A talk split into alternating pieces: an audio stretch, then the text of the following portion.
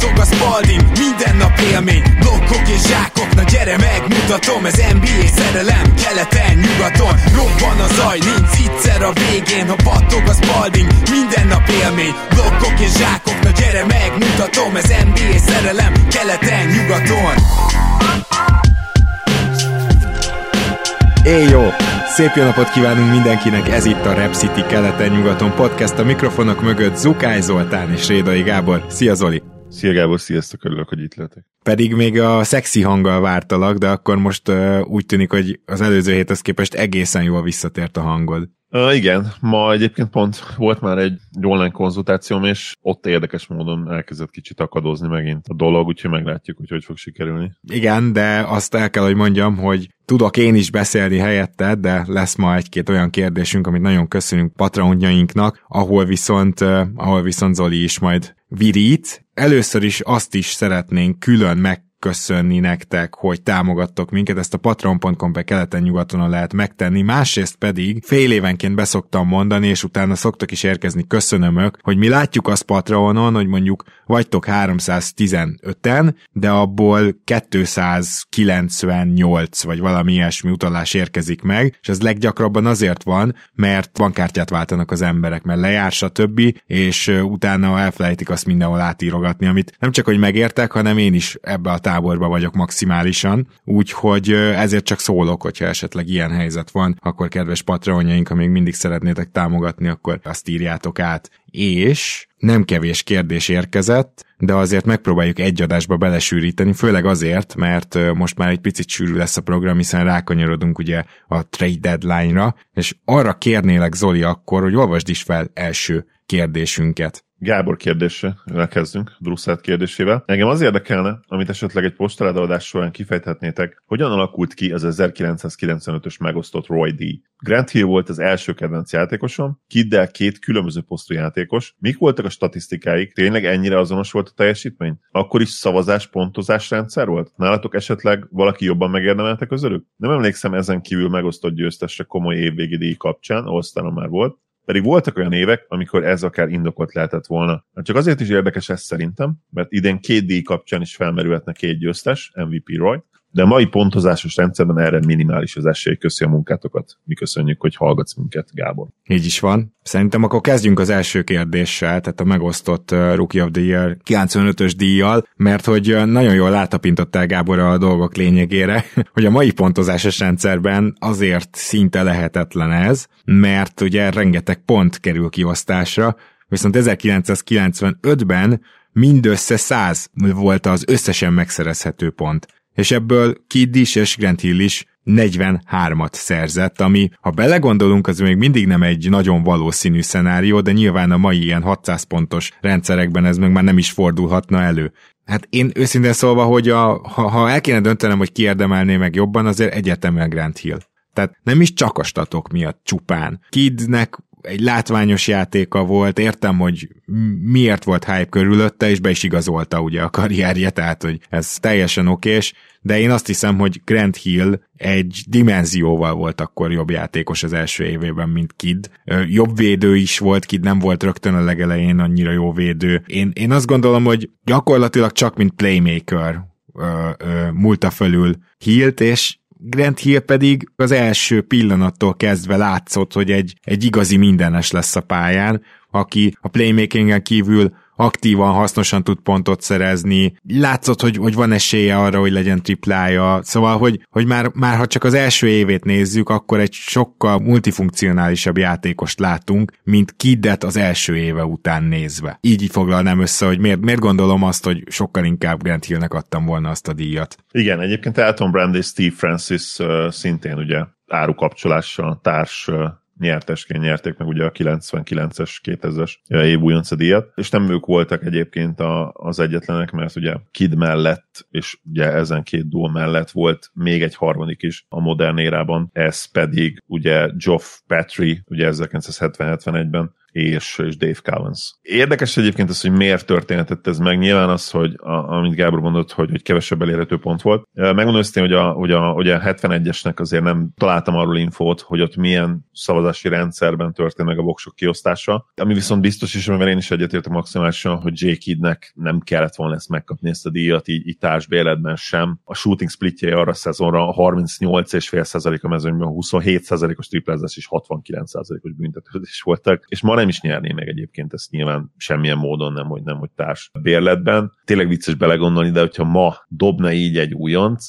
és előfordul azért ez. Említhetném például Jalen sachs aki elég hasonló splitteket produkált, mint Kid az első évében, hát hogy a fenében fordulhatna ma ez elő, hogy nyerjen egy ilyen újonc. Azóta, akkor is egyébként már fontosabb volt szerintem a, a meccsenketi pontátlag, de azóta ez még inkább kikristályosodott, és hát képzétek el, hogyha ma mondjuk Jalen Sachs bárki felterjeszteni, vagy tavaly bárki felterjesztette volna egy ilyen címet. Skip lesz reggel testig arról beszélt volna, hogy nézzétek meg ezeket a doboz százalékokat, mi az anyátokról beszéltek, és gyakorlatilag esélytelen lenne. Arról nem beszélve ugye, hogy ma már azért elég keményen tolnak is újoncokat, akik kiemelkedőek mondjuk a pontátlag terén, ezért is nagyon valószínű, hogy idén Paolo fogja, hát valószínűleg nagyon simán megnyerni ezt a díjat. Én azt gondolom, hogy ez egy, nem merem kimondani angolul, de hogy egyöntetű szavazás lesz. És Anonymous. Anonymous valahogy így, igen. Nyilván egyébként Gábor ezt még akkor írta, amikor Matherin még, még jó volt, és még éppen uh, ilyen 20 pontos átlagot közelítette. Uh, azért azóta ez a verseny teljesen eldőlt.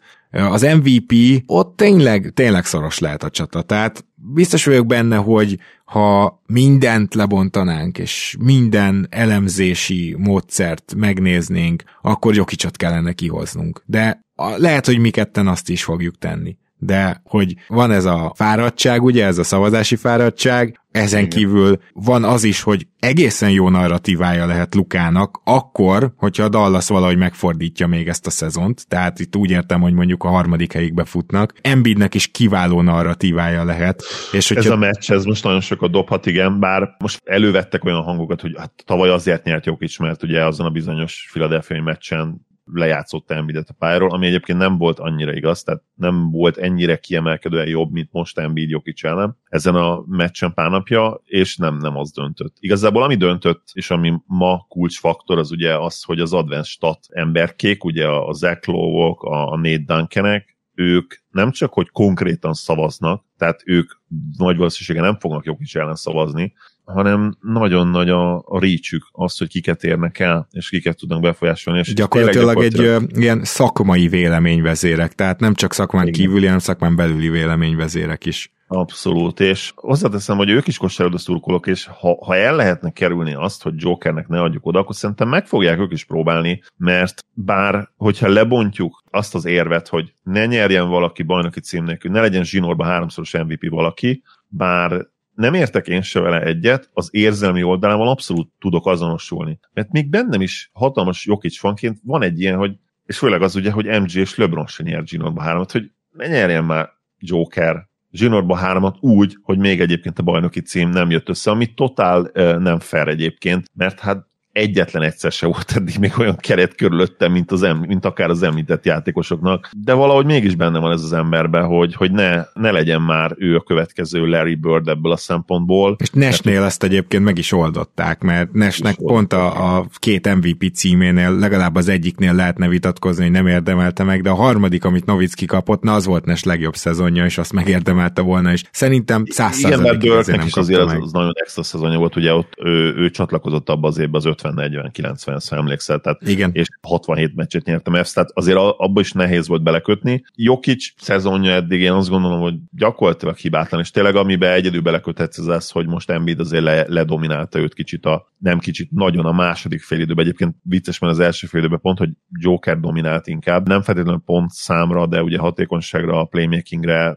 gyakorlatilag szétszették a fél védekezését. A második fél időben nagyon érdekes volt egyébként ez a PJ akár rakjuk PJ-t Jokicra, hát Hát rommá faltolt egyébként a szerbet, de, de nem fújták nagyon be, mindegy. Most ez más kérdés, ez, ez ugye ez egy visszatérő taktika, hogy ilyen, ilyen nagyon izmos dobóhátvédeket, kis csatárokat, nyilván tudjuk, hogy Tucker igazából erőcsatár meg szented, de hát ugye méretekben dobóhátvéd is, annó dobóhátvéd is volt, onnan kezdett el, ugye a Sunsban még, Sunsban azt hiszem, hogy konkrétan ez volt a posztja, amikor visszatért az európai kitérő után. Na mindegy, a lényegtelen ebből a szempontból tényleg az, a, ami fontos, hogy van most azért, igen, tehát ha ezt is beleszámoljuk, hogy nem szeretnénk úgymond adni Jokicsnak, vagy ha el lehet kerülni, akkor kerüljük már el, így ez egy nagyon-nagyon szoros MVP csata lehet innentől, független attól is, hogy Jokic tényleg jelen pillanatban 25 pontos tripla-duplát átlagol, 70%-os TS-sel. Igen, és a, még be se fejeztem egyébként magát a gondolatmenetet, hogy tulajdonképpen, ha Durant visszajön és tovább folytatja a győzelmi sorozatot a Nets, az is egy baromi erős narratíva lesz. Kérdés, hogy vissza tud-e jönni ez időben például. Na jó, tehát itt mi számítunk valóban szorosra, de hát igen, azt nagyon jól megfogalmazta Gábor, hogy a döntetlen egyszerűen nem létezhet. És ráadásul azt hiszem olyanok a szabályok, hogy ugyanolyan pontszám mellett még az is dönt, hogy ki hány első helyet kapott. Tehát, hogy még annak is ugyanannak kell lennie, tényleg lehetetlen.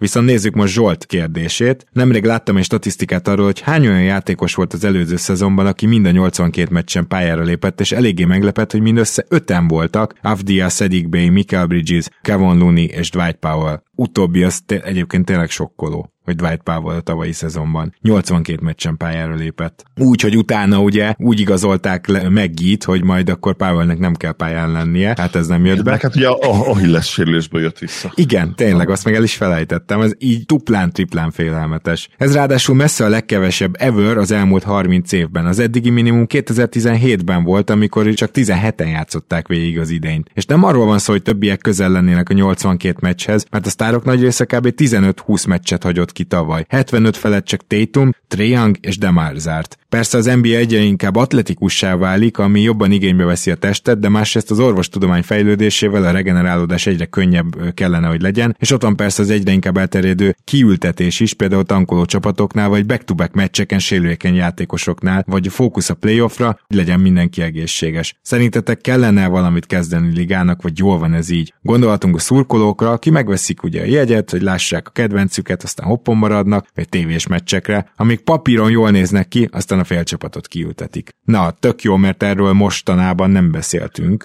és most, most lett hihetetlenül égető ez a probléma, úgyhogy Zoli, én átadnám neked a terepet azzal a rövid felütéssel, hogy abszolút kell ezzel valamit kezdeni, ez egy reális probléma, nem lehet csak megvonni az embernek a vállát szerintem teljes mértékben egyetértek a végkövetkeztetéssel, és én is innen fogok indulni, és egyébként nagyon köszönjük Zsoltnak, mert ez egy, nem is egy kérdés volt, hanem ez egy eszés. Gyakorlatilag elvégezted a mi melónkat, Zsolt, mert minden olyan faktort elővettél, amire így nagyon könnyű lesz reagálni, és szerintem a, a fontos kérdések, a fontos felvetések azok ebbe ott vannak. A végkövetkeztetésed szerintem abból a szempontból, hogy ma könnyebb a regeneráció, Részben igaz, viszont pont az orvostudomány fejlődése az, ami miatt többet kiülnek a játékosok, és, és mert ma már pontosabban átlátják azt, hogy például egy ACS sérüléssel, vagy az említett Achilles sérüléssel mennyit kell kiülni. És ez nem azért növekedett meg ez az idő, mert a, a gyógytorna tudomány, vagy nyilván a táplálékkiegészítők, vagy esetleg adott esetben ugye a regenerációt segítő illegális tiltólistán lévő drogok nem lettek hatékonyabbak, mert azok lettek, de egy külön tudomány épült ma már ki a regenerációra, amik tanulmányok, aminek a pozitív eredményeit és az irányvonalát, ez talán még jobb kifejezés, tanulmányokon keresztül tudják megállapítani, és, és ezek például oda vezettek, hogy ma már észjellel kiülsz egy évet, és azért ülsz ki egy évet, mert sokkal nagyobb esélyed van arra, hogy utána elkerüld a sérülést, és, és ezért tolódott ki ez a dolog, és ezért van a pihentetés is, mert ma azt is tudják már, ami nyilván logikus is egyébként, hogyha minél jobban tudsz regenerálódni, minél több időt hagysz magadnak annál kisebb esélye van a sérülésnek. Ez semmi másról nem szól, mint a sérülések kockázatának a lecsökkentéséről. Úgyhogy pont ennek vagyunk az áldozatai, hogy, hogy van már még többet tudnak a testről, és a másik faktor pedig egyértelműen az, hogy bár arról lehet vitatkozni, hogy a jelenlegi szabályrendszer kit segít, mit segít, nyilvánvaló, hogy van egy ilyen faktor, igen, hogy a támadó játékosoknak könnyebb sok pontot dobni, az is teljesen egyértelmű, hogy, hogy többet mozog a ma játékosa, többet fut, több sprintet tesz meg, több hirtelen irányváltásnak van kitéve, mint például a, a 90-es évek ISO ligájában, ahol lehet, hogy többet ütköztél, de nem az ütközésektől sérülnek meg az emberek kosárlabdába, hanem az ismétlődő impacttől, az ismétlődő gyors irányváltásoktól, az ismétlődő ugrások és leérkezésektől. Tehát minél többször vagy ilyen erőhatásnak kitéve, annál nagyobb esélyed van, hogy meg fog sérülni, és ez soha nem volt még olyan szinten, mint a mai játékban és a mai ligában. Igen, viszont akkor válaszoljunk úgy a, a felvetésre is, hogy mit kéne ezzel csinálni, mert szerintem... Nagyon egyszerű, eltörlöd a back-to-back-eket, kiebb tolod a szezont, nagyon-nagyon hosszú az off-season jelen pillanatban, feleslegesen hosszú, egy hónappal, ha kell, akkor 40 nappal, ha kell 45 nappal ki kell számolni a matekot, megtolod, meghosszabbítod a szezont, és eltöröd a back-to-back-eket, senki nem játszik back-to-back-en innen, ennyire egyszerű a dolog. Igen, szerintem is. Ennél viszont talán egy picit bonyolultabb, mert itt nyilván bejönne az, hogy a 82 meccset lecsökkenteni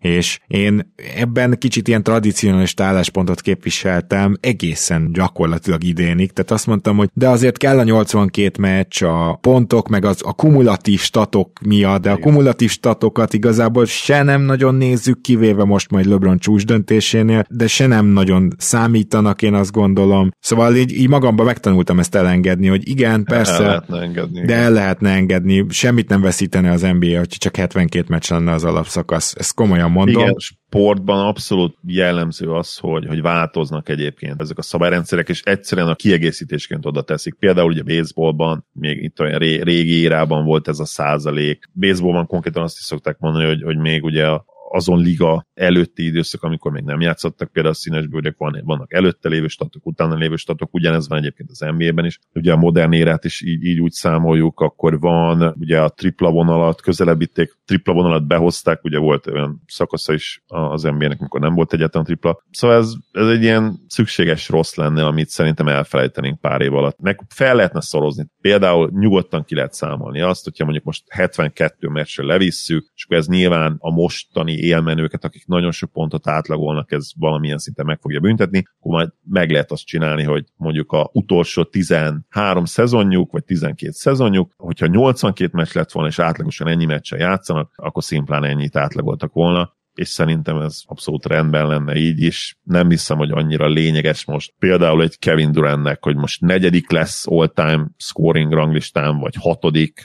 kit érdekel. Nem annyira fontos. Egyébként a, a fontosabb, egyetértek a... veled. Tehát Igen őnála az lesz a fontos, hogy majd az all-time listákon a top 15-ben ott legyen, ott lesz, és az a kérdés, a következő évek kérdése, hogy akár a top 10-be is beérhet-e. Ezek nagyobb kérdések, mint hogy a pontlistán majd hol Plusz, végez. De tényleg egyébként a all-time pontrekord nem annyira fontos. Tehát nyilván LeBronnak nagyon fontos, de ugye egyébként nem, tehát sose róttuk fel Jordannek, hogy nem vezeti ezt a listát. Igen, senki.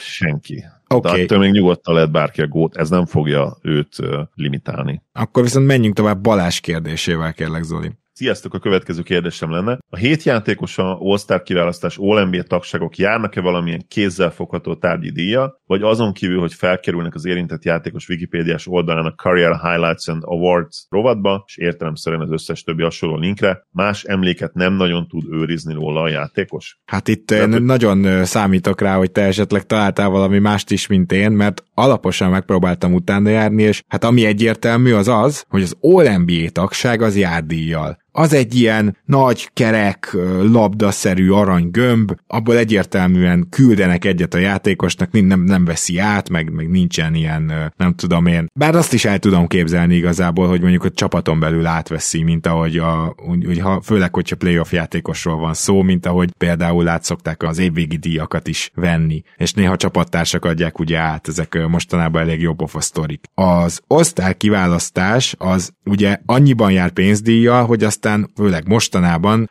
egészen komoly összegeket nyer a győztes csapat, és még a vesztes csapat is kap pénzt. Hogy erről kapnak-e oklevelet, vagy bármi más kézzelfoghatót, azt én nem találtam, és nem találtam a hét játékosáról sem semmi kézzelfoghatót. Én ott is azt tudom elképzelni, hogy az NBA hivatalból kiküld valami oklevelet, amit kirakhatsz a faladra, de én nem találtam kézzelfogható bizonyítéket annak, hogy ezt valami díj formájában is megkapják a játékosok. Ugyanerre jutottam én is. Abban ezer százalékig biztos vagyok, hogy, hogy semmilyen átvehető trófea nem jár a hét játékos a címért. Lehet, hogy küldenek valamit, de ha ez így is van, soha egyetlen NBA játékos nem fotózkodott még ezzel a díjjal, amennyire legalábbis én át tudtam nézni, megnéztem 10-15 percig görgettem a Google képeket is, és soha semmi ilyesmit nem találtam. Ami nyilván egyértelmű és logikus is, meg látjuk is az All-Star Skill Challenge Ja igen, tényleg, tehát az All-Star versenyek. Igen. igen. Ott kapsz azért, azért jár trófea, ott kapnak. Zsákolót is, All-Star MVP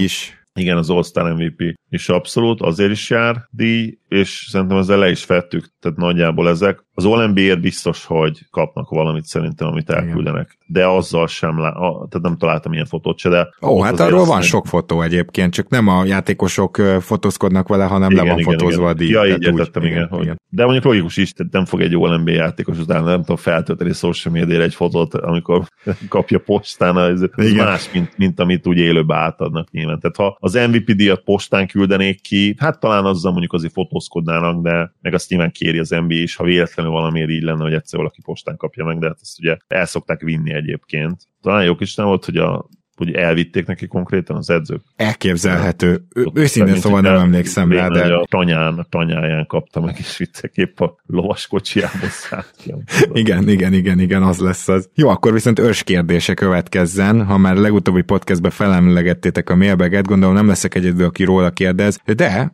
más nem kérdezett most Vembejámáról. Szerintetek mi lehet a Vembejáma sztoriból? Hova érhet all-time listán, melyik csapatnak jelentene egyből contender státuszt? Ez az a kérdés, amire azért ebbe a pillanatban szerintem nem lehet válaszolni. Melyik csapatba és egyzőhöz passzolnának leginkább, és ha egy cserét össze kéne raknatok, akkor kitől és mit adnátok érte cserébe? Hát itt szerintem így ide-oda mehetünk a kérdések közül, bármelyiket megválaszolhatod, Zoli. Jó, hova érhet az oltán listán? Ha egészséges marad, engem nagyon meglepne, ha nem top 50-es legalább. Csak a védekező impactja egyedül, ha ő tényleg egészséges, az gyakorlatilag a modern ére egyik legkiemelkedőbbje lehet. Gyűrű védelem Williamra gondolok természetesen elsősorban nyilván lábbal azért neki is nehéz lesz lekövetnie a kicsiket. Meglátjuk, hogy mennyi izmot raknak rá, nem tudjuk ezt most még, ugye? Melyik csapatnak jelentene egyből contender státusz? Nyilván a Pelicans abszolút ott van ezen a listán. Náluk pontosan egy ilyen játékos kellene, mint amilyen ő, aki támadásban nem kell, hogy foglalja helyet Zion előtt, védekezésben meg egy elképesztő rim protector. Tehát ha őt azonnal berakod, és akár nem is kell egy ilyen Tim Duncan-szerű újoncnak lennie, ha annak a 70%-a, akkor már contender lehet egy egészséges Ingram szezonnal a Pelicans. Tehát ők egyértelműen azonnali válasz. Nyilván mondjuk emlegethetném a Dallas Mavericks-et is, ahol ha, ha megint szintén egy ilyen Tim Duncan 70%-a az, az instant contender lehetne, de nyilván a Mavericksnek nincs esélye megszerezni őt. Tehát azon csapatok közül, akik megszerezhetik, talán az OKC, akit említhetnék. Mit gondolsz a Raptorsról? Ha mondjuk tényleg na, úgy megy kútba a szezon, hogy nem cserélik el ezt a mostani társaságot. Ja, a Raptors is egyértelműen, igen. Tehát ha ő tényleg nagyon jó, akkor a Raptors még egy jó példa, igen. Más nem, viszont rajtatok, nálatok tényleg kész van gyakorlatilag egy teljes championship roleplayer hadosztály. Egészen a második opciótól kezdve. Mondjuk ő az első opció, de, de nyilván, hogyha olyan two impactja lehet, vagy közelében, mint egy, mint egy újon Steam akkor nyilván akkor abszolút contender státuszot lehet. Más nem nagyon jut eszembe eszembe egyébként tényleg a, a lotteri csapatok közül, aki instant az OKC és a Raptors. Na, nem nagyon van más, ugye? Nem, nem. És Mert a Pelicans is, a Pelicans ugye nyilvánvalóan nem lotteri csapat. Hát ők a Lakers pikjével azért azok, úgyhogy... Hát így igen, hogyha a Lakers, de ugye most a Lakers, bár most éppen megint leszállóákban van kicsit a Lakers, bár szegények hogy jártak LeBron volt, az brutális, arról lehet, hogy majd érdemes beszélnünk. Itt kitérhetünk arra is, meg a Turner hosszabbításra is, végül is egy-egy szót megérdemel, csak még szeretnék annyiban reagálni, hogy, hogy melyik csapatba is egyzőhöz passzolnak leginkább. Az, hogy melyik egyzőhöz passzol leginkább, azt azért nem tudjuk innen megmondani, mert Vembejámának a személyiségét, egyszerűségét, ezeket nem ismerjük még. Ezeket amúgy is kevés játékosnál ismerjük meg igazán és valóban, de aki még le se pattintotta a labdát az NBA-ben, nyilván tehát itt azért teljesen különböző egyzőkhöz kerülhet. Az is lehet, hogy egy Popovicshoz kerül, ahol ö, szigor van, és sokkal európaibb, hát hogy is mondjam, csak harcmodorban közelíti meg Pop, még most is szerintem az egyzői szakmát, de ugyanakkor meg mondjuk elkerülhet egy fiatal egyzőhöz is, aki meg teljesen más irányból közelít, Szóval erre nehéz válaszolni. De hogy hova passzolna leginkább? Hát a Charlotte Hornetsbe. Tehát az, hogy kinek kell egyszerre center és franchise player, vagy legalábbis hihetetlen two-way impact rendelkező magasember, arra a válasz a, a Charlotte Hornets, és ha választani kéne, és én azt érezném igazságosnak, hogy, hogy ők kapják Vembayamát. De ez csak egy személyes nagyon, nagyon erős duo lenne, igen, Lamelóval abszolút ők az egyik olyan gárda, ahol, ahol nyilván instant impact. A Spurs az csak azért jut eszembe, mert egyébként ott nincs körbevéve feltétlenül olyan kerettel, vagy nem lenne körbevéve feltétlenül olyan kerettel, amelyik instant contender. De hát nekik van azért egy, egy tradíciójuk, ugye, hogy 10x évente oda kerül egy ilyen franchise-t megváltoztató magas ember. Na igen és oda szépen belélene. Meg hát azt tudjuk, hogy a Spursnél, hogyha, hogyha jó csapatot azért, akkor nagyon jó tud lenni a csapat, de ez is olyan dolog, hogy ezt azért Popovicsal azonosítjuk, aki nem biztos, hogy ott lenne a Vembayama éra nagy részében. Bizony. Szóval, szóval ez is egy érdekes dolog. Mondjuk azért Hogyha biztos, cserét... csak biztos vagyok benne, hogy a Spurs egy Popovics tanítványt választ majd ki, vagy, vagy szóval nyilván, persze, igen, az filozófiába mennek tovább. Az utolsó kérdés, nem tudom, hogy ezt érintette, de mintha nem, de ha igen, akkor... Kitől mit adnátok a... cserébe? Igen. Figyelj Bárkit, már. aki nem Luka, Jannis, Jokic szerintem. Tehát én egy, ha Kb. nyilván Jojo egy csodálatos játékos, de nyilván, ha, ha tudnád azt, hogy megkaphatod érte, Azért nem lépnéd meg a cserét, mert ott van dok, és idén nyerni kell.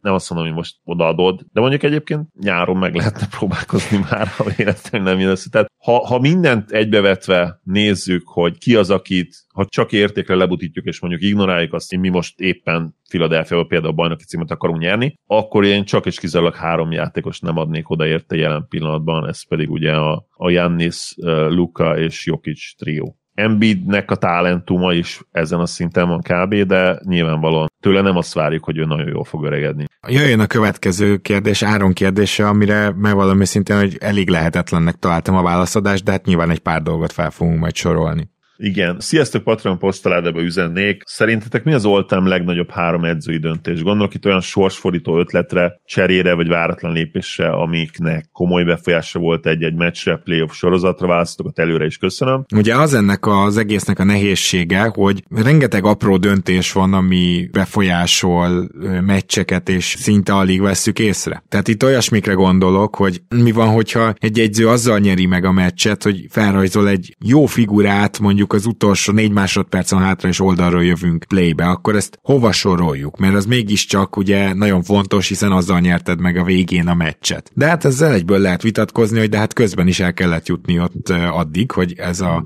lehetőség fennálljon, akkor most melyik volt a fontosabb? Vagy melyik döntés, hogy amikor át, mondjuk beállt a Miami zónázni, tudom, hogy nem lettek bajnokok 2020-ban, de amikor beálltak zónázni, vagy, vagy az, amikor átálltak arra, hogy Butler gyakorlatilag naprendszerbe, és akkor visszajöttek ugye a párharcba, és nyertek kettőt. Szóval, hogy nehéz ezeket sorba rakni. Vannak Igen. nagyon híres dolgok, például amikor Steve Kerr egyik segédegyzője, azóta se derült ki, hogy melyik, javaslatára ugye kivette a kezdőből Andrew Bagatot, és betette a helyére André Guldalát. Na, amikor ez megtörtént, akkor ugye ennek köszönhetően is bajnoki címet nyertek. Tehát ez, ez valószínűleg ott lenne a topok között. És egy másik kör döntés is, az pedig az, hogy ugye Boguttal kezdte el fogadni Toli ellent, mert ott az volt a helyzet annál az első bajnoki címnél, hogy a Grizzlies úgy állt kettő egyes vezetésre, hogy ha akkor körbe kérdezte volna a 10 szakértőt, akkor 10-ből 9 azt mondja, hogy a Grizzlies ezt így tovább jut. Tehát úgy tűnt, hogy ez a párharc megfordult, és az egyik olyan fontos faktor ez a csere volt, amit említettem, de ugyanezen a párharcon belül ugye az is fontos volt, hogy Bogut fogta a Tony ellent, és ezért ő be tudott segíteni. Uh, teljesen, teljesen ignorálták. El. Teljesen ignorálták, igen. Na most akkor például ez a párharc, ahol lehet, hogy a Golden State elbukhatta volna, és valószínűleg számára legkellemetlenebb és legnehezebb ellenfél abba a playoffba a Grizzlies volt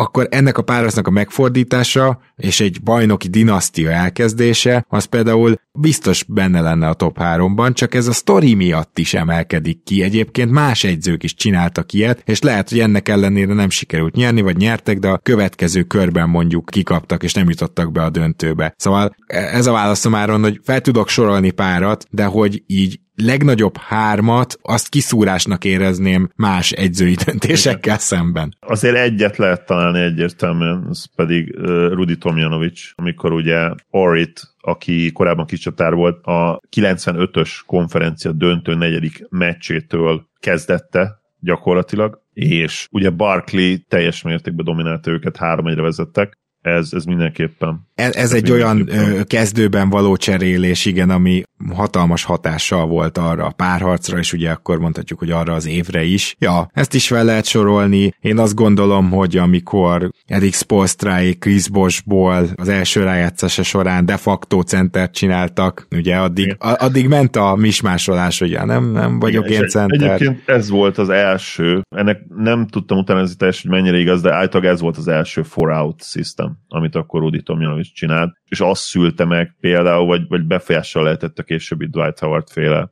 Orlando magic is, amelyik szintén a döntőig ment, ugye a 4 rendszerbe, tehát hogy négy shooterrel körbeveszed a posztjátékosodat valószínű, és később is akadtak olyan példák egyébként, ami ilyen nagy horderejű csapatszerkezet változtatás, csak azért azt tegyük hozzá, hogy azok nem mindig a playoffban, tehát az nagyon ritka, amikor a playoffban, és mit tudom, egy hetedik meccsen húzza elő. De ez ügyben nyugodtan írj, akár te is Áron, illetve írjatok, kedves hallgatók, hogyha van olyan, amire emlékeztek, és aminek ott kell lenni a top 10-be szerintetek, akkor azt írjátok le. Mi viszont megyünk tovább Ádám kérdésével. Sziasztok, a következő postaláda adásra lenne lenne egy kérdésem, mit szólnátok ahhoz, ha csak egy büntető dobást lenne az 1-2-3 helyett az ennek megfelelő 1-2-3 pontért. Az igaz, hogy jobban megérné büntetőt dobni, de cserébe izgalmasabb lenne a játék, kevesebb idő menne el a büntetőkkel, és érdekesebb lenne az, hogy bemegye mondjuk egy három pontos büntető. Szerintem egy nagyon bátor ötlet, ami igazságtalan lenne. Én, én úgy érzem. Nem tudom, Zolita, hogy vagy ezzel. Hát mert... igen, nyilván, nyilván felgyorsítja a játékot, ez tagadhatatlan, és én is utálom, amikor egy játékos oda három büntető, és mindegyik büntető között olyan típus, akinek ugye hosszú még az előkészülete is gyakorlatilag elment egy perc. Vagy egy perc. Mert még az első dobás előtt ugye nem is kezdik el számolni addig a 10 másodpercet, amíg azt hiszem a kezében nem kapja a labdát. Tehát értem, amit mondasz, de például azok a szituációk, amikor, és azért az előfordul időnként, hogy egyenlítő tripla kísérlet az utolsó másodpercében is lefaltolják. Na, hogy akkor azért bedobod el három büntetőt, azért az olyan pillanatoktól fosztanánk meg ezzel a játékosokat, meg, meg a nézőket is, amik, hát biztos, hogy kevesebb dráma lenne, ami, ha van egy olyan döntés, amire tudjuk, hogy, hogy kevesebb drámát okoz az NBA-ben, az izgalom faktorból levesz valamennyit, és tudjuk, hogy ez fog történni, hát miért akarnak ilyen döntést meghozni alapvetően? Igen, illetve azt is el kell itt mondani szerintem, hogy a nagyon jó büntető dobók szerintem még nagyobb előnybe kerülnének. Különösen a visszalépős triplák után faltolt. Például Hardennek ez igenis előny lenne, hogy csak egyet kell eldobnia.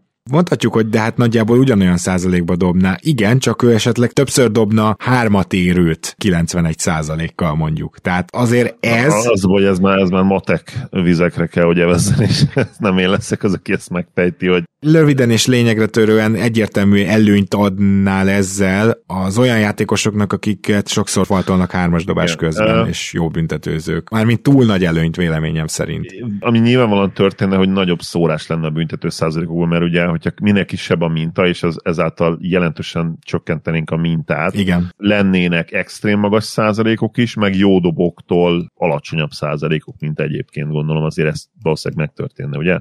Hát minimum, tehát a félszezonnál például még sokszor nem lenne reprezentatív egy-egy minta, szóval igen, tehát igen. nyilván nem, nem Trey Youngéknál, akik meccsenként tized dobnak rá, tehát meg ebbe a táborba még sokan vannak, Embiid, stb. stb. Viszont menjünk tovább Balás kérdésével, Zoli. Sziasztok, Patreon postaládába küldenék egy kérdést, nem túl bonyolult, remélem egyszer befér, befért, Úgyhogy köszönjük, hogy megtiszteltél vele minket. Az NBA legjobb dobói adás kapcsán jutott eszem egy kérdés. Mit gondoltok a legjobb NBA passzolók, akik legjobban látnak a pályán, legfinomabb a kezük, stb., amiket ti is kifejtettetek, mire mennének NFL irányítóként? Szerintem ott is bőven megállnak a helyüket, fordítva viszont nyilván ez nem lenne igaz. Köszönöm előre is, és csak így tovább. Igen, tehát a, ugye mi, mitől jó NFL irányító valaki? Nyilván most ignoráljuk azt, hogy valószínűleg úgy nőttél fel, hogy játszottad a játékot, és nagyon jól ismered a szabályrendszert, nagyon jól ismered a berögződéseket, hogy lehetséges melyik, rútokat, igen, igen. Igen, tehát nyilván ezt ignoráljuk, mert én azt gondolom, hogy ahhoz, hogy igazán jól egy gyerekkorodtól kell játszani. De ha az a kérdés, és már pedig az volt a kérdés, hogyha azonnal átraknál valakit, és csak a passzjátékra fókuszálunk, tehát tegyük fel, hogy meglátod azt a játékost, és oda kell dobni a labdát, akkor egyetértek, hogy, hogy azok az NBA játékosok, akiknek megvannak a prototipikus NFL irányító méretei, ami ilyen 190 centi felett ideális, és mondjuk ilyen két méter között, tehát nagyon magas irányítókat nem látunk, mert azokat letarolják a, a francba. Tehát ilyen 210 centis, meg 213 centis irányítók valószínűleg soha nem lesznek. Ennek ellenére elég, egyébként bedobnám, hogy nem tudom elhinni, hogy Kevin Love nem lenne jó irányító, de, Lehet, de ő egy kivétel. Lenne, igen. igen. Igen, és ilyen két méter felettek azért vannak, tehát Love, Love ilyen 205-6 centi körüli szerintem cipőben, tehát őt mindig magasabbnak írták be, mint amilyen, ugye ő volt az egyik híres ilyen csalás ebből a szempontból, ő soha büdös életben nem volt 210 centi, aminek ugye beírtek, vagy 208. A tippem az, hogy igen, tehát, hogy akinek jó a térlátása, ott már nyilván arról szól, hogy megtanulod a technikáját a tojáslabda eldobásának, ami egyébként rohadtul nem egyszerű. Én ugye kézilabdáztam 15 évig, én azt gondolom, hogy nagyon jól passzoltam, és a kosárlabdát is jól tudom passzolni viszont. Bár nem próbálkoztam nagyon sokáig a tojáslabda dobással, azért szerintem összesen életemben ilyen 5-6 órát azért dobáltam amerikai focilabdát, és a mai napig, tehát úgy számoljátok ezt, hogy 5-6 óra, és mai napig nem tudom a spirált megdobni. Egyszerűen nem, nekem nem áll rá a kezem. Pedig mondom egyébként egy kézilabdával 50-60 méterre is oda tudnám dobni valakinek a kezébe tökéletesen ugye ezek a legnagyobb passzok is az NFL-be, tehát szerintem a kar erőm meg lenne abszolút, de nem bírok egyszerűen spirál dobni. Szóval azért ez nem biztos, hogy olyan egyszerű lenne például egy, mondjuk egy LeBronnak valószínűleg igen, erő abban nőtt fel, de például egy európai játékosnak, egy Jannisnak a kezébe adnánk egy tojáslabdát, nem hiszem, hogy gyönyörű spirál ja, tudna dobni. Én, de én se gondolom. És hát ezt meg kéne tanulni. Ha megtanulták onnantól kezdve, és betanulták a route hogy melyik elkapójuk merre fut, és hova nézzenek először, onnantól kezdve szerintem relatíve jók tudnának lenni, igen nem azt mondom, hogy, hogy a legjobbak szintjére el tudnának érni, de, de nem lógnának talán annyira ki, ha mondjuk egy-két évig tényleg játszhatnak ezt a sportot, és minden edzésen ott lennének. Nyilván ez alapfeltétele. Ahhoz, hogy igazán kiemelkedőek, és mondjuk MVP szintre érjenek, ahhoz szerintem gyerekkoruk óta játszani kell. Igen, én is így gondolom. Akiket így érdemes szerintem megemlíteni, azok, azok akik, akik ezeket a hosszú passzokat előszeretettel adják, de ugyanakkor Joki Csotsz például nem tudom ide venni, mert ő totyogna ott, vagy megvéded, vagy letarolják, érted? Tehát, hogy ő, ő, ő minden idők talán legjobb passzolja a kosárlabdában, mégsem NFL irányító alkat. És éppen ezért, hogyha valakiket elkezdenék átképezni, azok a magas irányítók lennének, akik viszont alapvetően egyes játszanak, vagy mondjuk hármas posztról irányítanak, de mindenképpen ebbe az irányba indulnék el én is. Például okáért, hogy Lamelo Ball, vagy de Thais Halliburton sem merném mondani, mert érted, az első ilyen ütközésnél darabokra törne, tehát amilyen alkat. Úgyhogy igen, tehát ide azért kell valami testalkat is, mert, biztos, hogy fogsz ütközni, néha el kell indulnod, kíváncsi vagyok, és az is nagyon jó gondolat volt, amit mondta az európaiakról, hogy nekik alapból reménytelen ja. lenne. Igen, viszont túloztam, nyilván 50-60 méter mondtam azért az erős túlzás, most így belegondoltam, hogy a legnagyobb passzok NFL-ben ilyen 70 yard körüliek, ami 64 méter, tehát elnézést, akkor kicsit túloztam az 50-60-nal, de egy ilyen 35-40 méterre abszolút pontosan tudok például kézzel passzolni, viszont nem tojáslabdával, tehát tojáslabdával szerintem össze-vissza száll. Lehet, hogy oda menne, de hogy nem kapnál, az elkapó, az biztos. Na, akkor viszont én mennék tovább András kérdésével. Gondolom már késő Patreon mailbagbe kérdést írni, nem? De azért leírom. A Lakers 17-18-as kerete a játékosok mai szintjén nézve mennyire lenne bajnok esélyes? Lonzóból, szerintem most feltételezzük a feladat kedvéért, hogy egészséges. Lonzóból, KCP, Ingram, Randall, Brook Lopez, Caruso, Clarkson, Hart, Kuzma, Nance, és még ott volt Payton, Thomas Bryant, aki most ugye ismét ott van, és Zubac, aki szerintem nem a pad végén lenne, tehát ez a Zubac, ez most gyakorlatilag jobb játékos. Hát, Brook Lopeznél is. Nem, nem, nem jobb játékos, de ezt értem, hogy miért raktad a pad szélére, de akkor a cserepadnál az lenne, hogy Nancy jön négyesbe és Zubac ötösbe, ő nem, nem a végén ülne, de ez teljesen részletkérdés. Hihetetlenül erős ö, csapatot soroltunk fel, gyakorlatilag az egyetlen, ami hiányzik, az egy franchise player. Én nekem meggyőződésem, hogy ez playoff csapat lenne playoff csapat az nem kérdés, nem bajnok esélyes, mivel franchise játékos nélkül nem nyersz bajnoki címet, ennyire egyszerű igazából a kérdés, de nagyon erős, stabil playoff csapat lenne, igen, esélyük nem lenne bajnoki címet nyerni, tehát ha ez a kérdés, hogy mennyire lenne most bajnok esélyes, nem lenne az, de nagyon közel lenne hozzá, és egy csomó cserélhető eszettel, amiből valószínűleg pikkekkel megtömve meg tudnád szerezni a franchise játékost. Egyébként Drani a, a beküldő, és nem András, ezt már csak én gondoltam, hogy lehet, hogy az Andrásnak valamilyen átírata, de akár a Daninak is lehet. Mindenesetre Draninak köszönjük a kérdést, és akkor András ugye két kérdést is küldött nekünk, és arra kérnélek, hogy először olvas fel csak az elsőt, Zoli.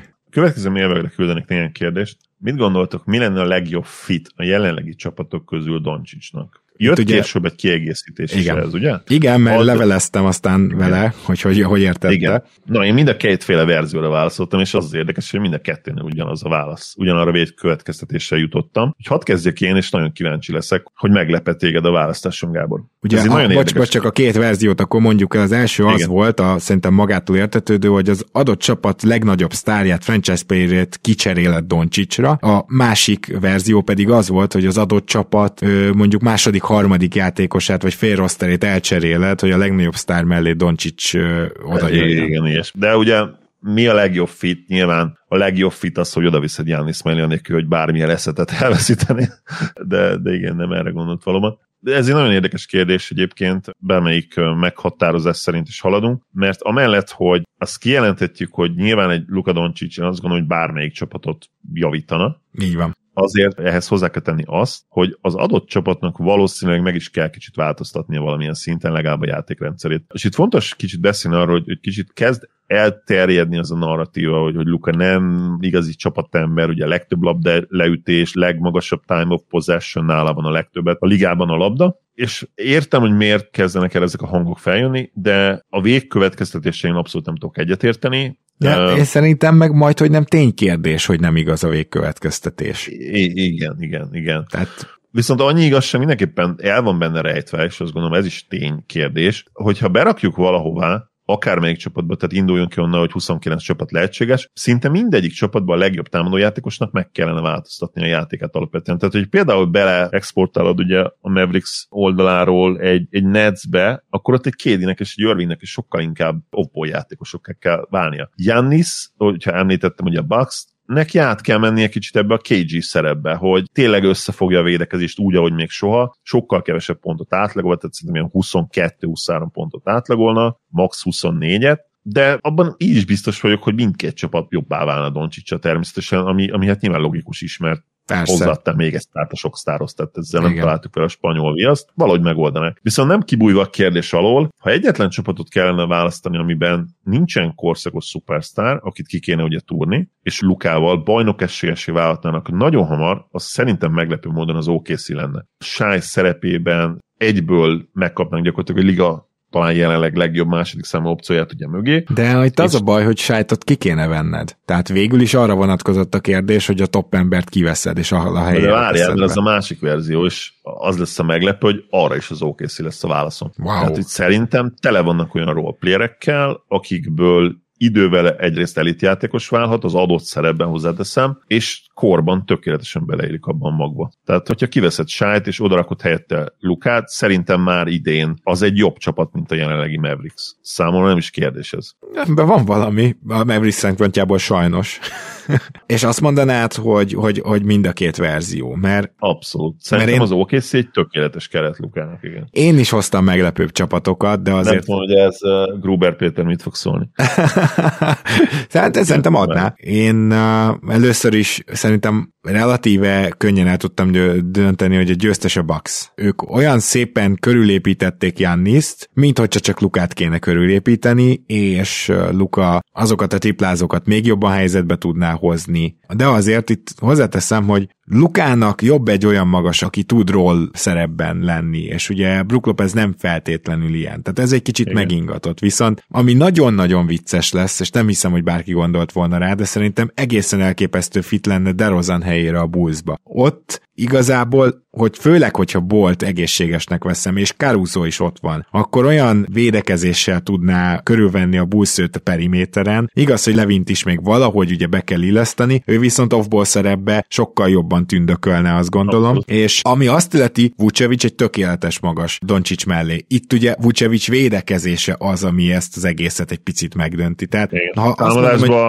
elképesztő támadásban félelmetes lenne. Simán ott lennének a celtics és a nuggets Így van. A Celtics a harmadik felmerülő, ahol ugye Tatum helyére kerül be, és szerintem tökéletes center lenne mellette, ugye Williams és Horford is, és felváltva is, tehát azt, azt imádná Luka, és igazából igazából ugye azért a Celtics jó triplázásában Tatum egy nagyon fontos faktor, tehát nem azt mondom, hogy ez a csapat ez meg tudna maradni ugyanolyan jó triplázónak, mint amilyenek most. Szerintem alapból is túl teljesítenek ebből a tekintetben. De... Hasonlóak amúgy a tripla százalékai Lukának és Télumnak? Szerintem Télum is ilyen 36, igen, 30, csak konkrétan konkrétan magasabb kísérletszámmal jobban dob idén, szerintem Doncsics, és tavaly is jobban. Wow, oké, okay, akkor ezt egy picit a fejembe át kell állítani. Akkor szinte kifogytam a kifogásokból, tehát legyen a Boston az, amelyik a legjobban ideillő csapat, és talán a Memphis-t lehet még felsorolni, ugye Morent helyén. Ott nincs elég shooting körülötte ugyan, de Bane-el félelmetes párost alkotna, és az a lepattanózás és védekezés, ami mögötte lenne, ugye ott Jaren Jackson Jr. meg adams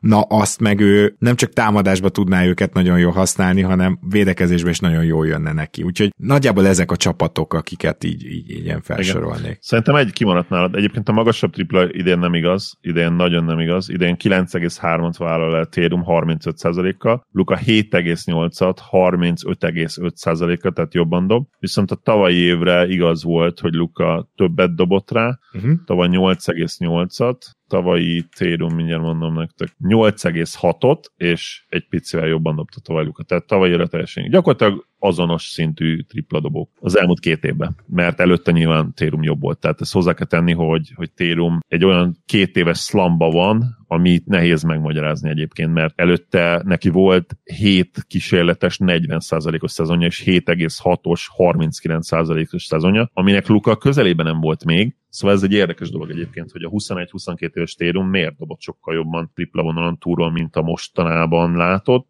valószínűleg sokkal nagyobb figyelem övezi most már, mint akkor erre tudok gondolni, mivel sokkal jobb játékos összességében. Szerintem egyébként a, a hitet kihagytuk. Jimmy Butler-t kiveszed, és berakod Luka Doncsicsot, instant super contender, egy csapásra megoldódott probléma a, a támadójáték top 10-es lesz uh-huh. gyakorlatilag azonnal.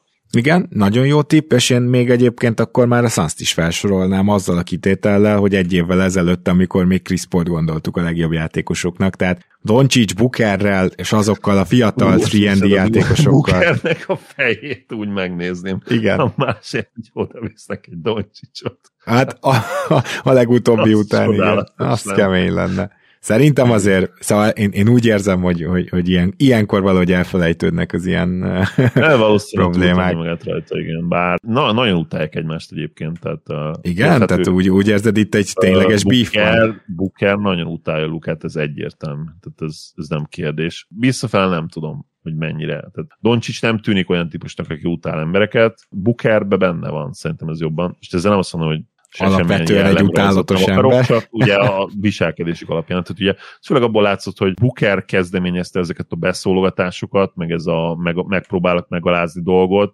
aztán nyilván visszanyalt a fagy, ugye ezt tudjuk, azóta nem kell újra átbeszélni, és utána nagyon korrektül nyilatkozott mind a kettő egymásról a párat után, viszont idén az első meccsen, mikor Doncsics megpróbálta felsegíteni Bukert, Buker abszolút nem hagyta. Mm. Tehát, hogy ebből következtetek arra, hogy benne inkább maradt egy ilyen tüske. Plusz ugye Bukerben állandóan benne van ez, mert ő mindig elmondja, hogy ő szerinte alulértékeli a sajtó, ugye ez a, az a sokáig az All-Star kiválasztásokban mutatkozott meg, amikor nem választották ki, pedig már bőven 20 pont feletti scorer volt, meg ugye az All NBA tagságok miatt is. Meg hogy az MVP címnél a neve sosem merül fel az elmúlt két évben se, úgy igazán, bár azt hiszem ötödik volt a szavazáson, annak, annak ellenére, hogy ő magát nyilván MVP jelöltként látja, de a sajtó egy, eddig egyelőre abszolút nem úgy látja őt. Ilyen-olyan okokból.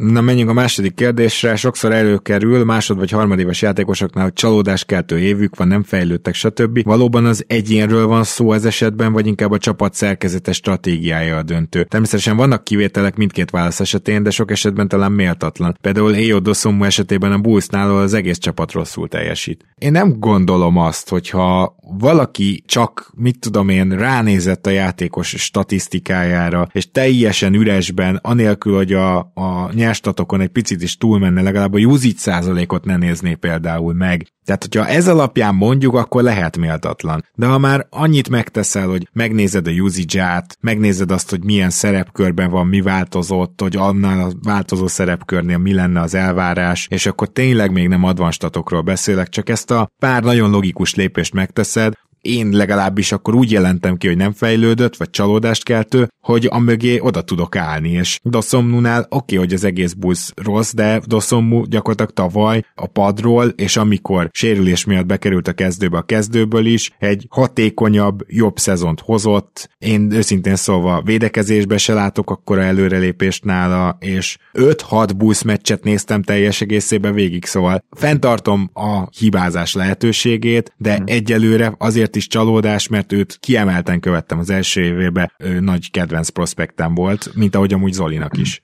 Igen, ennek ellenére felvetés egyébként jogos, és én nem azért, hogy megveregessem a saját vállam, de szerintem egész jól tudtam válaszolni ennek a kérdésre, mert fogadjuk el, hogy vannak ilyen játékosok, most IO példáját hagyjuk, mert az, az egy más tészta, de egyébként szerintem nagyon pontosan leírtad, hogy mi történik, vagy mi nem történik inkább jelen pillanatban az ő esetében. Viszont tényleg vannak olyan fiatalok, akik, akikről nem, egyszerűen nem mondasz még le, és Poku, illetve Hayes remek-remek példák erre. Miért játszanak? Azért játszanak, mert újon szerződésen vannak, azért játszanak, mert fiatal újjáépülő csapatban vannak, és egyszerűen többet megengedsz nekik, mert biztos akarsz lenni a dolgodban, látod edzéseken nyilvánvalóan a talentet, látod a méretet, látod a skillt, mind a kettőben a maga posztján remek fizikai adottságokkal rendelkeznek. Egyszerűen meg kell tudnod azt, hogy ki lehet ezekből hozni valamit, vagy nem. Ráadásul még egy fontos faktor bejön az elmúlt években, hogy a draft pickek értéke még inkább felértékelődött hogy olyan írájában vagyunk az NBA-nek és az NBA cserének, meg az NBA csapatépítésnek, ahol extrém, extrém fontosak a saját pikkek, és az, hogy őket hogyan fejleszted.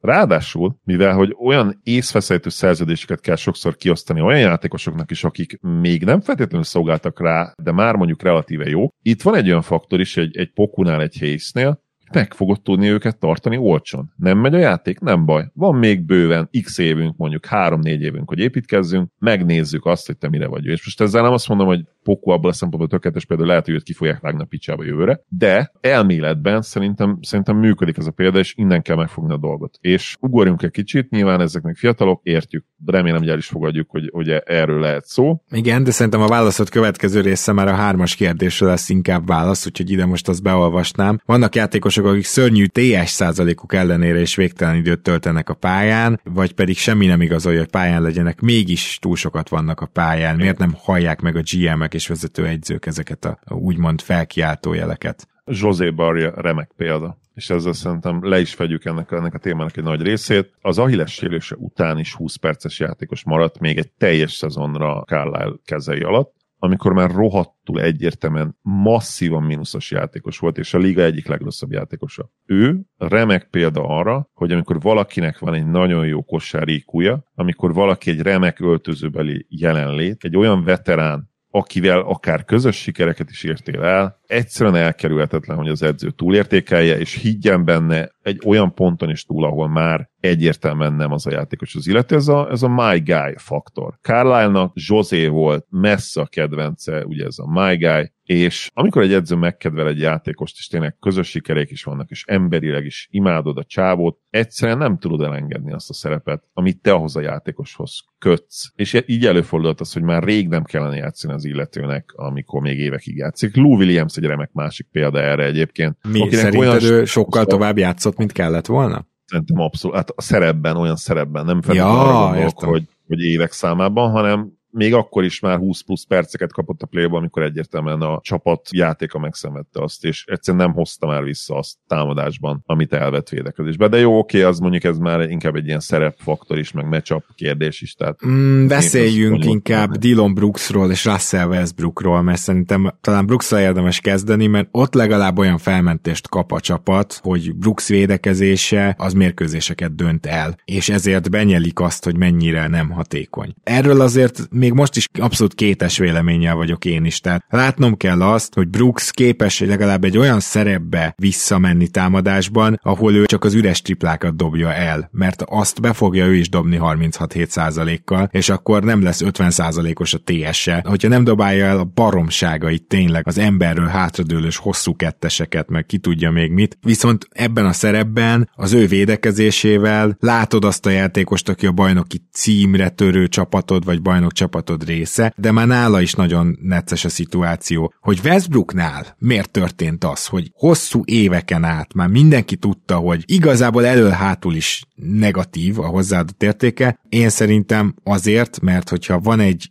MVP kaliberű játékosod, akkor azt egyszerűen sem a GM-ek, sem az egyzők nem engedik el könnyen, hogy ha már ott van az a játékos. Főleg ilyen nagy szerződéseken, amin ugye Westbrookot már ide-oda kinyugba cserélték a csapatok az elmúlt években. Akkor megpróbálod még annak az árnyékát legalább visszahozni, és hogy annak az árnyékát se lehet? Hát ezt keserű módon belátod. De őszintén szólva, ha már ott van, és nem tudsz vele mit csinálni, ugye Zoli által ö, annyira jól felhozott, nehéz mozdíthatatlan bútor a padláson. Hát akkor már valahogy meg kell próbálnod őt mégiscsak használni, és lehet Westbrookot úgy használni, hogy 10 percre cserének? Hát azért nem. Tehát akkor már ne használd. Akkor már jobban nem használod, úgyhogy ezért bravúroznak itt mindent az egyzők. Hát emlékszünk Scott Brooksra, amikor a Washington teljesen átalakított egy ilyen rohanós csapattal, hogy Westbrooknak még valahogy legyen egy jó éve. Tudta, hogy az az esélyük, lett is egy, hát nem is tudom, tehát nem rossz éve Westbrooknak, és aztán kiestek ugye a playoff első körében. Na, én csak ennyit akartam ehhez hozzátenni, hogy igen, van, amikor kényszerhelyzetbe vagy, de rajtuk kívül igazán ilyen példát nehéz mondani, ha csak nem tankoló csapatokból. Igen.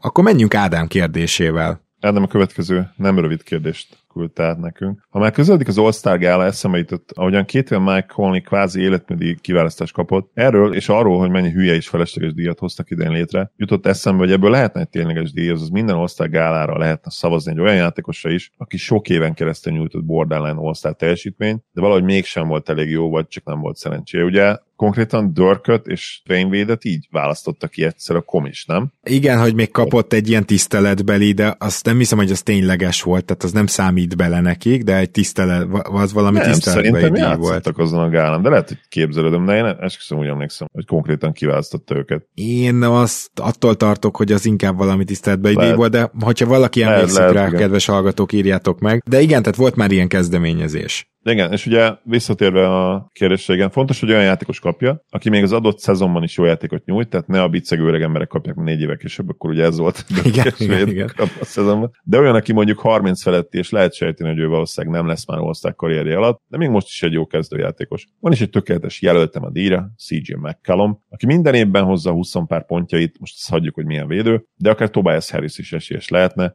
Szerintetek működne egy ilyen díj az NBA-ben? Kiknek adnátok? Szerintem tök jó sztorikat el lehetne ezzel adni. Igazi hollywoodi könnyes diátadókat látok magam előtt a keményen dolgozó kis nagy emberekkel. Nyilván, hogyha a kis ember az nagy ember, akik végre elértek idáig. Utóirat, imádom a Keleten-nyugaton podcastet. Léci, csináljátok még sokáig, pacsi. Hát ugye azt beszéltük, hogy az ezredik adásig nagyon-nagyon szeretnénk eljutni, az még olyan négy, négy év innentől? Igen, igen, igen, úgyhogy azért most négy még... év, úgyhogy a, most még bőven nyilván majd meglátjuk, hogy, a, hogy az élet hogyan, hogyan és mit enged nekünk ezzel a pessimista vagy realista hangnak vége. CJ nagyon jó példa szerintem, Harris is egyébként, nekem Rudy Gay jutott egyből eszembe, talán Eric Gordon, de egyébként nehéz sok példát találni ezekre az ilyen típusú játékosokra, ugye kiemelted azt, hogy 20 plusz pont, bár ezt nem mondtad utána, hogy ennek tényleges kritériumnak kell lenni, de azért nem ártana. Lou Williams Lou Williams is. Hatalmas Igen. példa, mert én amikor volt az a szezonja, akkor sajnáltam is ugye, hogy nem választották végül be. Igen, Tehát le, megérdemelte meg, volna. Meg 20 plusz pontos szezonja, igen, relatíve későn. Egyébként nem tudom, tehát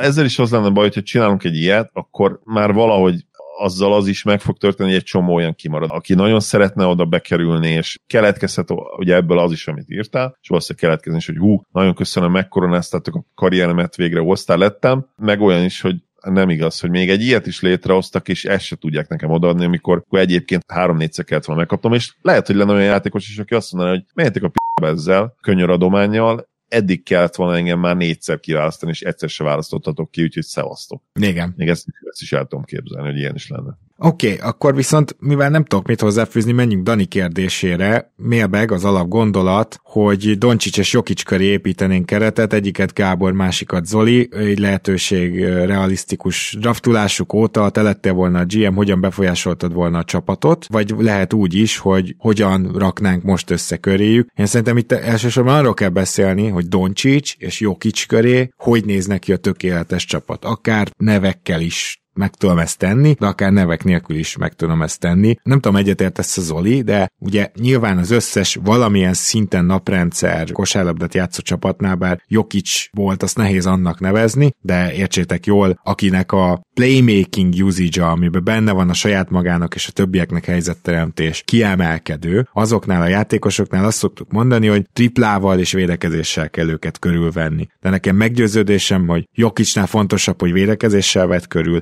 Doncsisnál fontosabb, hogy triplával. Igen, ezzel az a felvetéssel egyetértek. Nyilván, és ezzel nem azt mondjuk, hogy Jokicsnál nem fontos igen, a tripla, igen, csak igen, fontosabb persze. a védekezés, igen. Ez nyilván nem csak rájuk igaz, hanem bármelyik. Tehát ugyanaz igaz lenne Jannisra is. Még a majdnem naprendszer Janniszt említjük, amikor még Kid irányítónak berakta, és aztán pár éven keresztül ugye keményen mentek tőle az asszisztok is. Most is valamilyen szinten nem ugye egyébként még naprendszer játékos Jannis, annyi persze, hogy nem olyan jó playmaker, mint, mint a szlávok. De abszolút, és egyébként bele is írta példába, hogy én mit csináltam volna, ugye, és nagyon-nagyon jó, hogy Édit is említett. Én ezt elmondtam már többször, hogy a Pelicans is szerintem ott szúrta el, hogy bár ugye most ők egész jól néznek ki, tele fiatal tehetsége, de hogy azt az Édit cserét azért, illetve nem is az Édit cserét szúrták el, mert az relatíve jó volt utána. Hát sőt. Sőt, hanem azt, hogy nem tankoltak még egy-két évet AD-vel, és nagyon gyorsan jók akartak lenni. Ugyanezt elszúrt a Mavericks is szerintem, ott teljesen le kellett volna menni kutyába, 2018-ban lecsupaszítani a keretet, és rámenni a 2019-es és a 2020-as draftra. Hozzáteszem, hogy ha megnézzük például a 2019-es draftot, Hát nem, nem bővelkedik.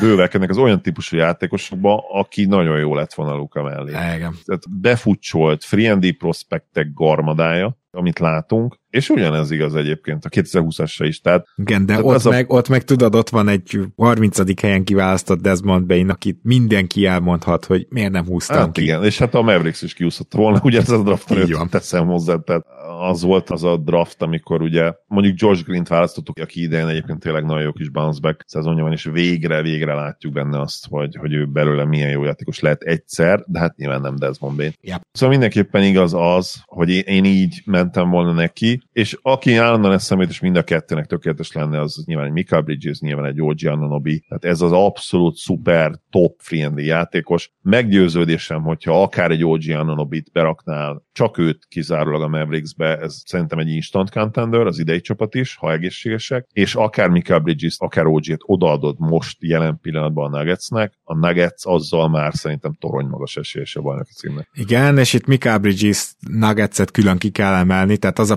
párosítás több dolog miatt adja magát, de leginkább azért, mert szerintem Curry után a második legjobb kátoló az egész NBA-ben az Mika Bridges, és ezt nem kell külön hangsúlyoznom, hogy Jokic és a jól kátoló játékosok azok nagyjából milyen fantasztikus fitek, például Ananubinak ez egyáltalán nem erőssége, úgyhogy Ananubit sokkal inkább raknám akkor már a Mavericksbe, tehát akkor így osztanám szét. Azon kívül nyilván, tehát Jokic mellett azért van most ott Aaron Gordon, amiért korábban már ott volt Millsap. És az a Millsap, az amúgy a tökéletes fit volt Jokic mellé, csak akkor még Jokic nem tartott itt, meg a csapat hát meg, sem tartott meg a, itt. inkább azt mondanám, hogy az öt évvel fiatalabb Millsap lett volna tökéletes. Még jobb, igen, de én azt mondom, hogy még az is. Éves. Nem, nem a 36-ról beszélek, hanem még ez a, amikor odaigazolt először, tudod, és Jokic még csak bontogatta szárnyait, de az, az egy tökéletes fit volt, ez a 33 ja, éves. És nem véletlen, hogy ilyen típusú játékosokat keresnek Jokic mellé, és ennek a csúcs példánya gyakorlatilag az Jaren Jackson Jr., tehát nyilván, ha, ha van tökéletes fit, aki négyesből be tud Jokic mögé is védekezni, akkor az vagy ő,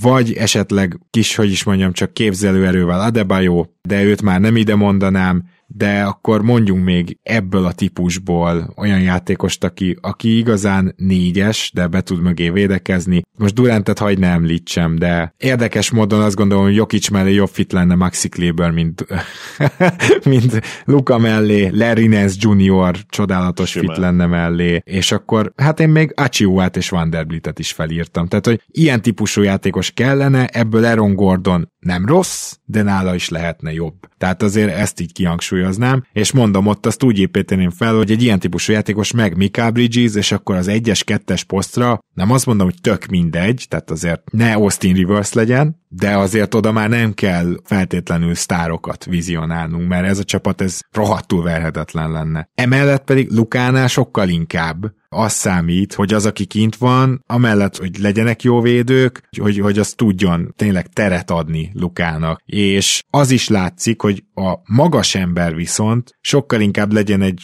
olyan dropback magas, aki azért nem fő meg teljesen. Tehát Luka mellé sokkal jobban el tudnám képzelni Gobert, Adebayot, Robert Williams-t, tehát, hogy mellé meg ezek a magasok lennének szerintem Capellát, bár Capella azért már lett lekergetve playoff párharcban, de értitek, mire gondolok, hogy Luka mellé sokkal inkább egy dropback big, és aztán uh, 3D wingekkel ezt körülveszed, és legyen még valaki, aki le tudja pattintani a labdát. Szerintem Dinvidi egyébként nem szörnyű erre, hogyha a csapat többi része jó lenne. Szerintem nagyon jól összeszedted, a, pontosan az ilyen típusú játékosokat írtam én is fel, nyilván Bem. Bem, én azt gondolom, hogy Bem egyébként mindkettőnek tökéletes lenne most is. Igen, valószínűleg ő az egyetlen, aki, de Luka mellé főleg. Tehát azt gondolom, Igen, hogy Luka nyilván, mellé nyilván főleg. az lenne az igazán extra persze. Tehát ha, ha van játékos, akit most beraksz ebbe a Mavericksbe, és szerintem azonnal instant top contender, az pont Bem Adebayo. Yep, itt ide ilyesmi kell. Mondom, ez is nagyon vicces nekem, hogy Maxi Kleber Jokic mellé lenne jobb fit, és nem Luka mellé, tehát ezeket nagyon kedvelem. ezzel is egyetértek, igen, abszolút. Jó, én azt hiszem, hogy akkor itt a listánknak a végére is értünk. Nyilván Lukánál alapból kibeszéltük már azt, hogy például a Bucksba vagy az OKC-be, tehát hogy hova lenne amúgy jó fit, és milyen típusú csapatokban lenne jó fit. Talán arra válaszol még nekem, Zoli, hogy a Denvert hogy alakítanád át? Mert tegyük fel, hogy Aaron Gordonnal megelégszünk ebbe a négyes besegítő pozícióba, és igazából szerintem Murraynél is érdemes megvárni, hogy visszatérjen, mert ha az sikerül, akkor ő is egy nagyon jó játékos Jokic mellé tekintve, hogy nem, nem egy vészes védő, főleg a posztján, triplát is tud dobni, és egyébként irányító feladatokat is bőven el tud látni. Tehát minden tud, ami Jokic mellé kellhet, de akkor hogy alakulna a kettes-hármas pozíció? Igen, ő is nagyon jó fit lenne, én is azt gondolom. Mindenképpen, amit szerintem most jól összeraktak egyébként, hogy, hogy pont ilyen típusú játékosok kellnek, mint KCP és Brown, csak ha az ő még jobb verziójukat meg uh-huh. tudnád szerezni, uh-huh. akkor. Tehát én nagyon nem nyúlnék hozzá feltétlenül egyébként. Nyilván uh, MPG helyett egy olyan játékos, aki nem lesz ilyen shooter természetesen, de jobb védő, az is szerintem elmozdítaná őket abba az irányba, ami kell. Bár hozzáteszem, hogy az idei line ezzel az ötössel, Az jól működik, ugye igen. van KCP és MPG védekezésben is nagyon jó eddig. Tehát nyilván más lesz, tudjuk ugye a play és a meccsapok, amikor szarrá pick and rollozzák majd Joker, bár hozzáteszem, hogy itt, ami nagyon fontos szerintem, hogy mondjuk elkerüljék a Warriors-t, ami egy borzasztó matchup, de úgy egyébként nyilván meg tudja csinálni a Blazers is azt, de nem olyan szinten is ott már. A meccsapok fontosak lesznek, majd erről nyilván beszélünk akkor, de én nem látok olyan nagyon szörnyű meccsapot a Nuggetsnek a Warriors kivételével. Mhm. Meg a, az egész beszélgetésből le tudtunk szűrni valami olyasmit szerintem, hogy te figyelj már, Denver sokkal jobban látja, hogy hogy kell körülépíteni Jokicot, mint ahogy a Dallas látja Igen. azt, hogy hogy kell De jobb, jobb lehetőségek is voltak hozzáteszem, tehát Ezt a Gordon cserére az, igen, volt, igen. volt azért két pick, és még egyébként a Gordon csere még mindig talán leginkább megkérdőjelezhető, bár idén tényleg Idén fenomenálisan jól, jól, jól játszik, igen. Jó, akkor én szerintem tényleg végére értünk. Tudom, hogy azóta is jött egy kérdés, elnézést, hogy az már nem fér bele, de a következőben mindenképpen belevesszük. Most azonban rá fogunk kanyarodni több adás erejéig is a trade deadline-ra, és remélem, hogy élvezni fogjátok ezeket az adásokat. A következőben konkrétan megbeszéljük, hogy kik mozoghatnak szerintünk, és azt pedig pénteken vesszük fel szombaton hallhatjátok majd. Úgyhogy nagyon szépen köszönöm Zoli, hogy ma is velem tartottál, és hamarosan érkezünk az aktualitásokkal. Örülök, hogy itt lettem. Szia Gábor, sziasztok! Kedves hallgatók, lesz tehát miért velünk tartani, de egy Patreon postalád a végén, hogy köszönjem meg ismét, hogy támogattok minket, mert ezért tudjuk ilyen sokáig csinálni ezt a podot, úgyhogy nagy pacsi nektek, és reméljük, hogy még sok Patreon postaládás kérdésre is tudunk válaszolni a jövőben. Minden jót kívánunk nektek, sziasztok!